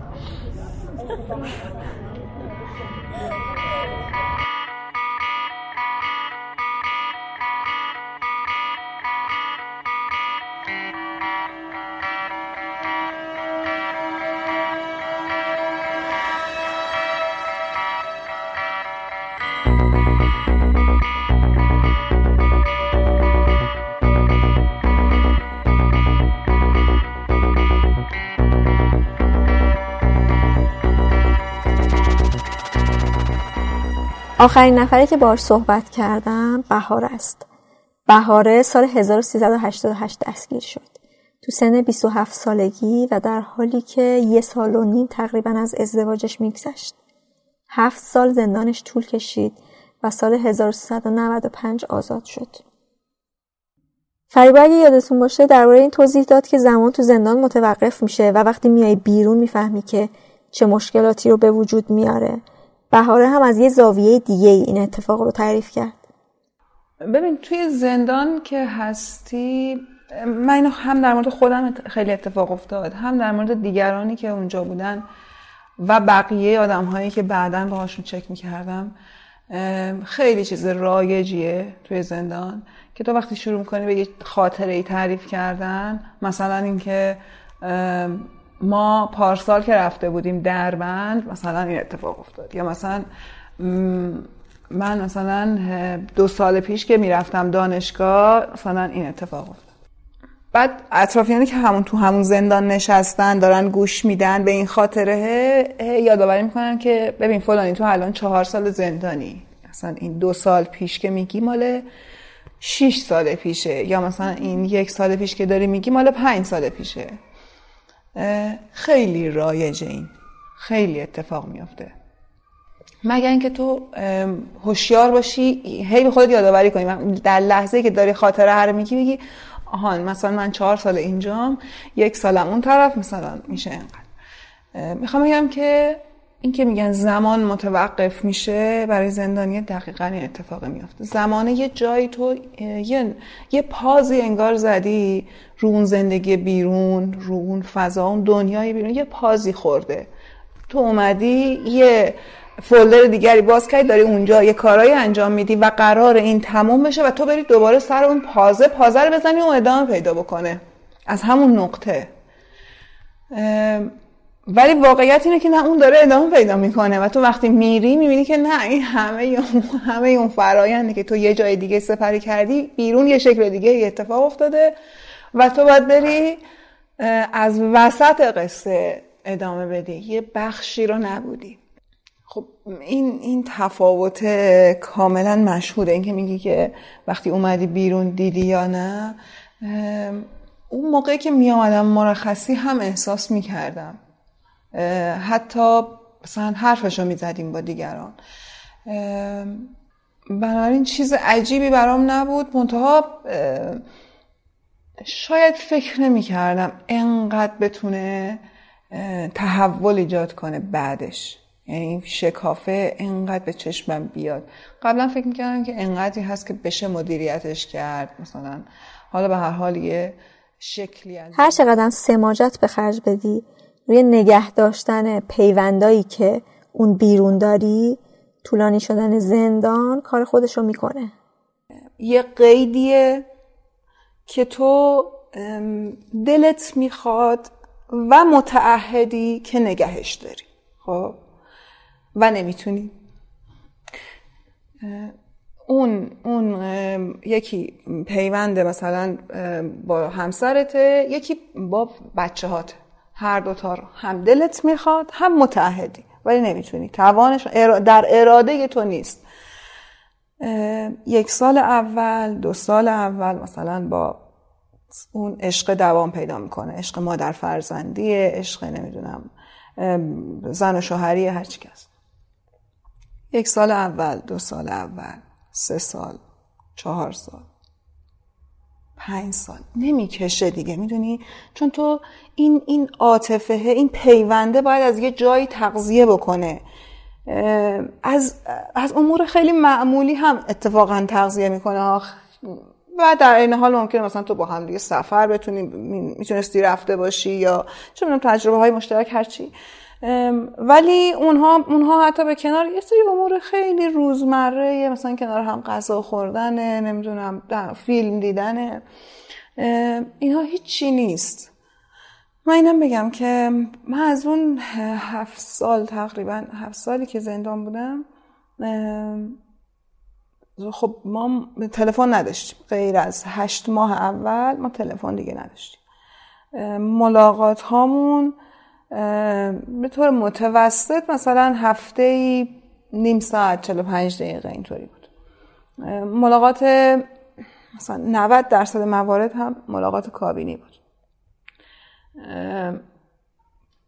حالا هی دارم اینا رو میگم به خاطر اینکه می‌خوام تصور کنی که تو حتی در حد تماس دست به دست هم نداری با طرف مقابلت.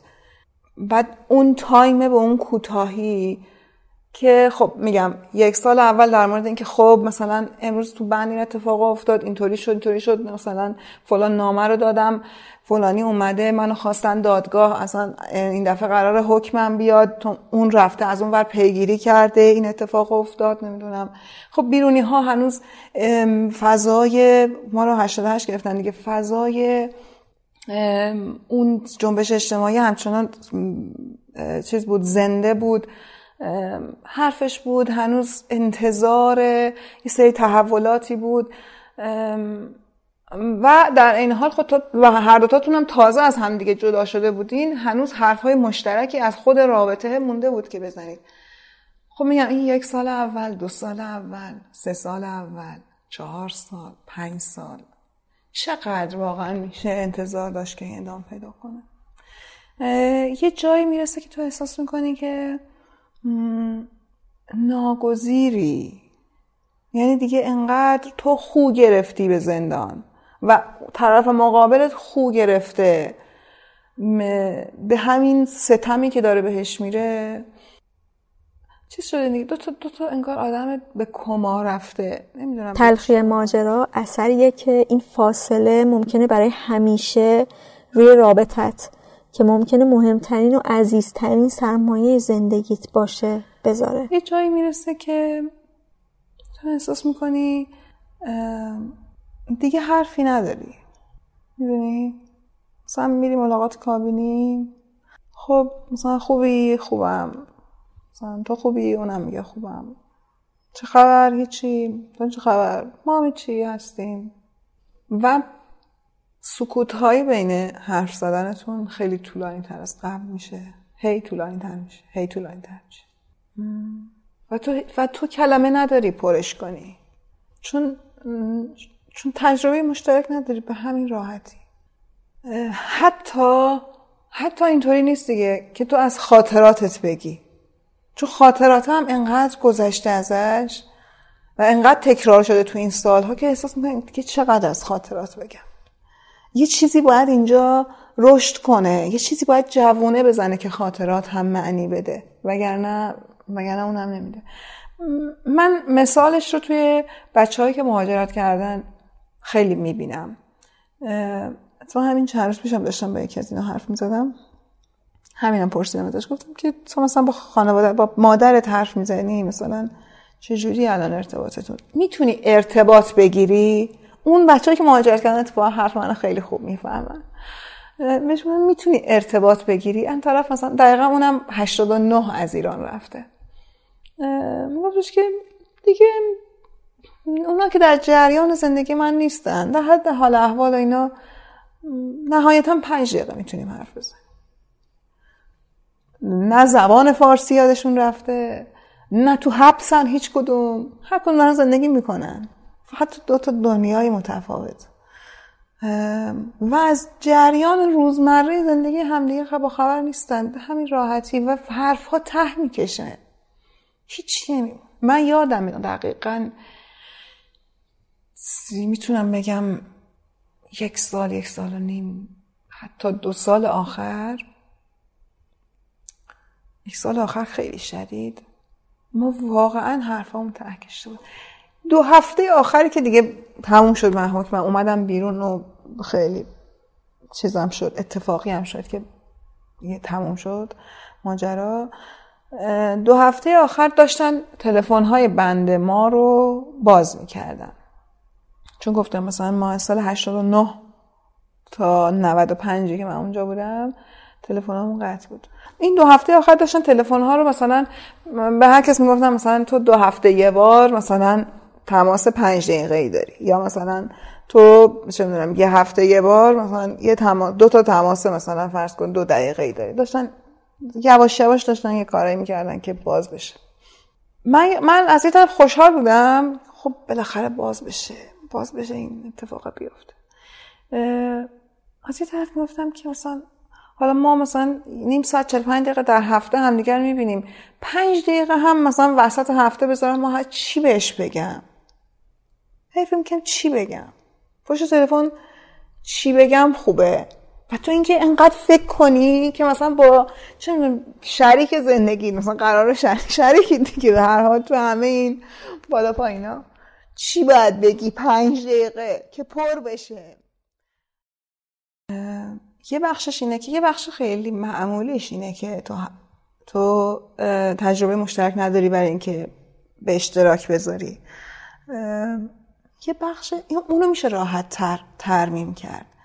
یه مسئله دیگه اینه که تو به شکلی و طرف مقابلت بیشتر از تو خو گرفتن به تنهایی.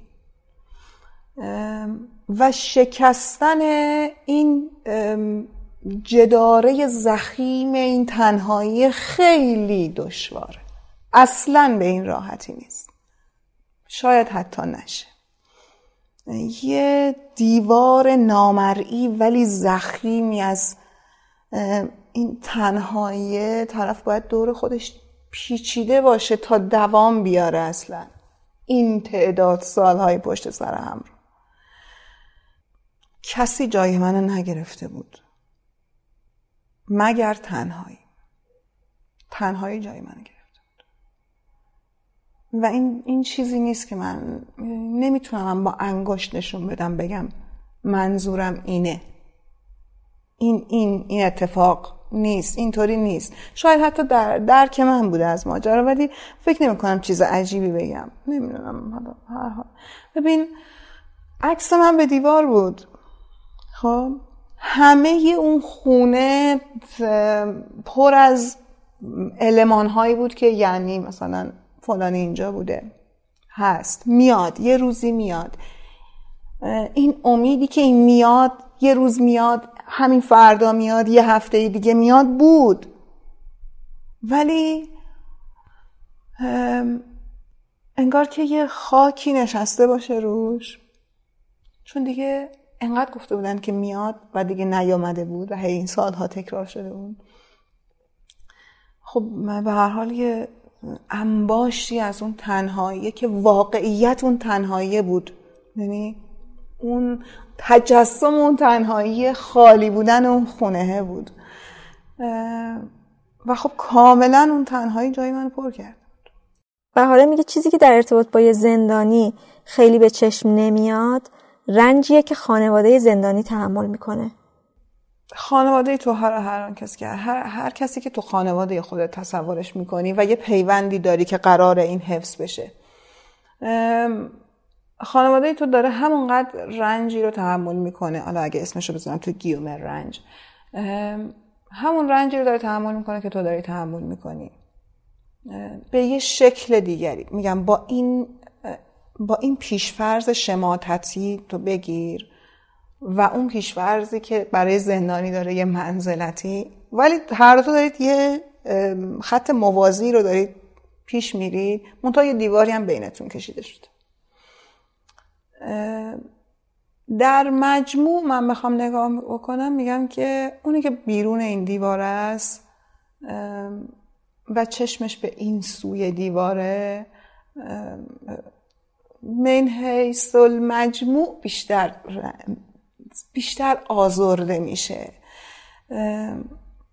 چون نه اون امتیازه رو داره مستقیم حداقل نه به طور مستقیم از اون امتیازه برخورداره و و نه توانایی اینو داره که اون کسی که داخل زندانه رو بکشه بیرون. یعنی نمی‌تونه زندگی شخصی خودش رو نجات بده. نمی‌تونه به لحاظ اجتماعی یه امتیازی کسب بکنه. مستقیم برای خودش. اگر هم امتیازی کسب می‌کنه با واسطه است و این این دوباره روی روابط آدم ها تاثیر می‌ذاره این کتگوری رو دارم میگم که چی کدوم در مورد کیا داره اتفاق میفته فقط ما نیستیم. ولی زندان طولانی مدت این نقطه مشترکشه. ولی از دید خود من زندانی دارم نگاه می‌کنم نه اونی که بیرونه. من دارم اونی رو که بیرونه رو دارم نگاه می‌کنم. اینکه چقدر اینی که دارم میگم صحت داره یا نه رو خودشون باید بگم من اینو می‌بینم. هی دارم تاکید می‌کنم فقط قصه من هم نیست. در مورد دیگران هم اتفاق افتاده و اصلا برای من عجیب بود که چرا در مورد اونها اتفاق افتاده. بعد که اونها رو پس این چه قصه ممکنه واقعا چیز باشه. مثلا همهگیر باشه. اونم این که وقتی تو میای بیرون اولا که خسته. خب؟ و طرف مقابلت هم خسته. ببین هر دوتا لهید. پر از تنش توی این مثلا چندین سال. تنش ها مشکلات که پشت سر گذاشتی و نمی‌تونستی به اشتراک بذاری با اون کسی که قراره به اشتراک بذاری. حالا به هر حال یه سریاش رفع رجوع شده به هر حال الان رسیدی اینجا و دیگه تمومی دیگه. لو پاور شدی دیگه.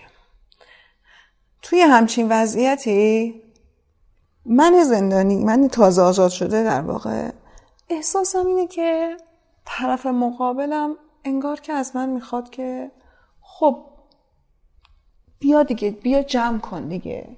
این اینه که تو کردی دیگه. این الان این وضعیتی که تو درست کردی. بیا جمع یه اصلا مشهود نیست یه خشم پنهان. خیلی پنهان. نسبت به کسی که اینقدر باعث آزار تو شده و تو دوستش داری و تو دلبستشی و قرار بوده یه کارهایی رو با هم انجام بدیم ولی تو ول کردی رفتی و همه یه بار زندگی رو انداختی رو دوش این. حالا تو اومدی خب جمع کن دیگه. جمع کن. چی میگی؟ هی من دارم تاکید می‌کنم. من در مورد سی و چند سال نزدیک چهل سال طرف از زندگیش گذشته. همین دقیقا همین اتفاق افتاده. مذهبی بوده غیر مذهبی. شما من سراغ دارم اقلیت هاشو سراغ بهاره هم مثل محمد درباره این گفت که نمیشه راحت از اتفاقات زندان برای بقیه حرف زد. از زندان خودم هم شاید نمی‌تونستم درست تبیین کنم که چیه. هنوز هم فکر کنم مثلا یه, یه گیری دارم سر این که نه دلم می‌خواد اینقدر فضای فجیعی مثلا فکر کنم می‌دونی تصور آدم ها اینه که ما اونجا چه می‌دونم نون خشک سق می‌زنیم و مثلا نوبتی شلاق می‌خوریم. که خب این نیست. و وقت وقتی هم که شروع می‌کنی حرف زدن که مثلا میگی نه آقا ما مثلا غذا میپختیم. حالا حتی من در مورد بنده خودم دارم میگم. ما مثلا از فلان سال به این طرف دیگه می‌تونستیم غذا هم بپزیم. یا مثلا ما از فلان سال به این طرف مثلا فضامون یه جوری بود که توی مناسبت های بازی می‌کردیم دست جمعی نمی‌دونم فلان کار رو می‌کردیم یه خوشی های شادی هایی داشتیم. بعد اون وقت یه دفعه تصور بیرونی ها مثلا خیلی واژگون می‌شد که اه اینقدر خوش میگذشته. مشکل ندارم بگن خوش میگذشته ولی اینم همه همه ماجرا نیست.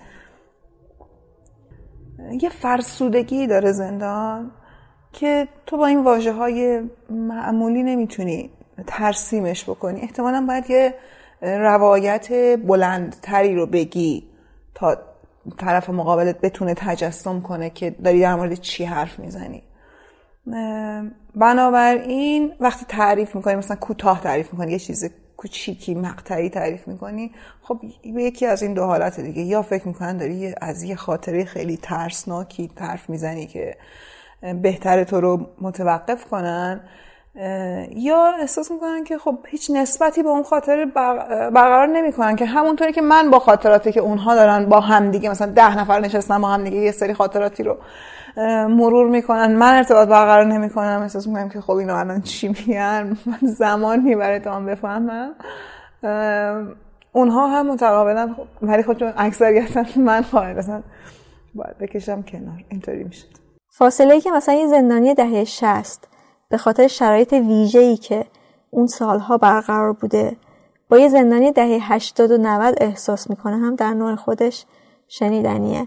و بهاره میگفتش که درباره این فاصله با کسی که زندانی دهه 60 بوده مفصل صحبت کرده. اونها به درستی به ما می‌گفتن که شماها اسیر تصویری شدید که بیرون ازتون ساخته میشه. و اون تصویر رو با بیمسئولیتی باهاش مواجه میشید. متوجه نیستید که به چه چیزهایی دست می‌زنید تا اون تصویر پررنگ بشه. شما این ابزارهایی که دارید استفاده می‌کنید مثلا مشروعیت نداره.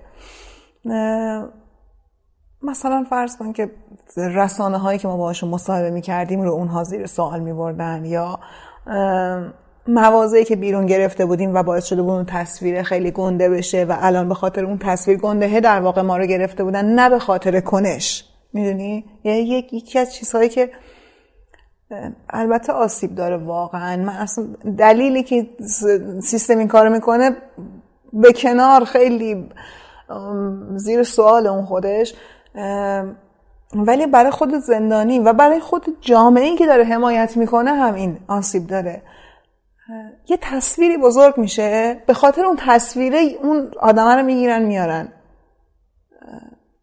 مسئله اینه که اون تصویر واقعی نیست. اون هم اون هم برساخته یه فضای اجتماعی و یه سری مطالبات جمعیه که اون تصویره رو داره می‌سازه. اون زندانی ده شستیه اینا رو مثلا تاکید می‌کرد. البته با این زبان تندی. ولی مسئلهش این بود. ما گفتش که بی خودی گنده شدید و ابزارهاتون برای این گنده شدنه خیلی زیر سواله. این تصویری که بهاره ازش حرف می‌زنه همونه که منزلت اجتماعی هم می‌سازه برای زندانی سیاسی. آدما برای زندانی سیاسی منزلت اجتماعی رو قائل میشن. زندانی ممکنه به شیوه خودش مبارزه کرده باشه هزینه داده باشه و برای این هزینه رنج کشیده باشه. همه اینا باعث میشه که یه تقدسی توی اجتماع پیدا کنه و محترمتر بشه و همین شاید خودش بشه عامل فاصله. خب زمان که میگذره برای اونها هم واقعی تر میشی دیگه. من خوشبختانه توهم پیدا نکردم در مورد خودم. قد و قواره خودم هم می‌دونستم. ممکن بود دیگرانی باشن که خب از دورتر دارن نگاه می‌کنن با یه اشل دیگری دارن نگاه می‌کنن. خب یه تجسم دیگری داشته باشن. فکر می‌کنم زمان انقدر گذشت که بتونن واقعی تر ببینن. یکی این یکی هم این که اون تصویر تا موقعی که تو اومدی بیرون و سکوت کردی ممکنه برقرار بمونه. ولی به محضی که شروع کنی موضع گرفتن و حرف زدن به هر حال وقتی که موضع می‌گیری یعنی داری انتخاب می‌کنی و وقتی داری انتخاب می‌کنی یعنی یه سری گزینه ها یه سری گزینه ها رو داری رد می‌کنی. پس یه طیفی رو داری از خودت میرونی. این اتفاق میافته دیگه. اگه تو بخوای اون فعالیت هایی رو که کردی همچنان ادامه بدی یا به هر حال یه سری موازهی بگی یه کاری بکنی بیرون به هر شکلی. این انتخاب صورت می‌گیره و اون کنار رفتن سایر گزینه ها هم خود به خود به طور اتوماتیک شکل می‌گیره و نگاه آدم ها دیگه اون چیز نیست. اینکه حالا مثلا این آدم فلانی زندان بود و فکر می‌کنم واقعی تر بهترم هست. دلم نمی‌خواد این شمایل زندانی روم بمونه. خیلی چیز جذابی نیست. با اینکه یه سری امتیازاتی فراتر از شایستگی من نوعی به من داده شده. به واسطه زندانی بودنم. و من احتمالا از همون منزلت اجتماعی بهرهمند شدم. منتها اینم می‌دونم که به محض اینکه شروع کنم به حرف زدن اون, اتف... اون خدشدار میشه. آدم ها توی دستبندی هایی که از پیش تعیین شده است جا گرفتن توشون قاعدتا من هم میرم توی یکی از این کتگوری ها و دیگرانی که توی اون نیستن خب براشون اصلا خوشایند نیست احتمالا. تا وقتی که سکوت کنی اون منزلت همچنان حفظ میشه. تا به محضی که حرف بزنی میاد همونی میشه که باید باشه واقعی میشه. همونی که واقعا هست و شایسته توه تویی که وجود واقعی داری. دیگه اون تصویر مجازی بزرگ نمایی شده عجیب و غریب نیست. اون در وقتی زندانی در مورد اون دارن حرف می‌زنن. خیلی تو تو خیلی مسئله مطرح نیستی. اون تصویر مهمه. خیلی با اون چیز نمی‌کردم. اصلا با اون تصویر احساس می‌کنم یه چیز جدایی از منه. یه وقتی من اونو شروع کردم نگاه کردن منم شروع کردم با دیگران با اون تصویر نگاه کردن که کیه این؟ چی میگن در موردش؟ ولی حالا واقعی تر شده فکر می‌کنم. و این برام خوشایند تره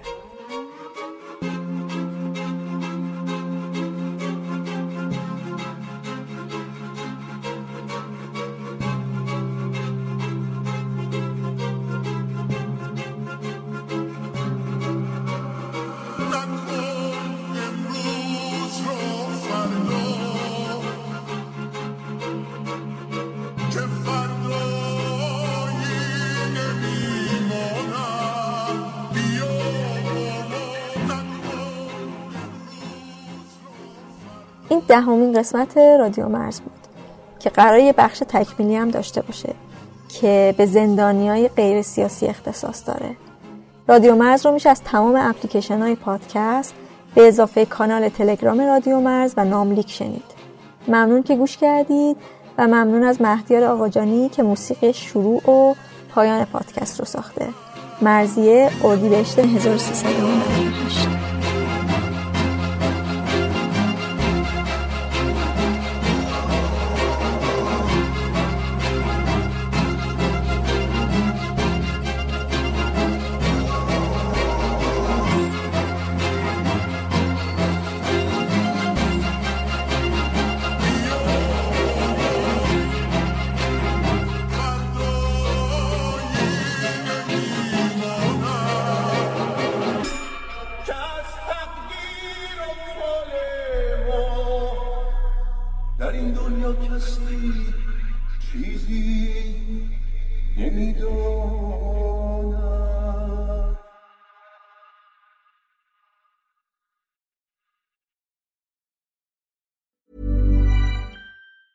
Hey, it's Danny Pellegrino from Everything Iconic. Ready to upgrade your style game without blowing your budget? Check out Quince. They've got all the good stuff, shirts and polos, activewear and fine leather goods, all at 50 to 80% less than other high-end brands.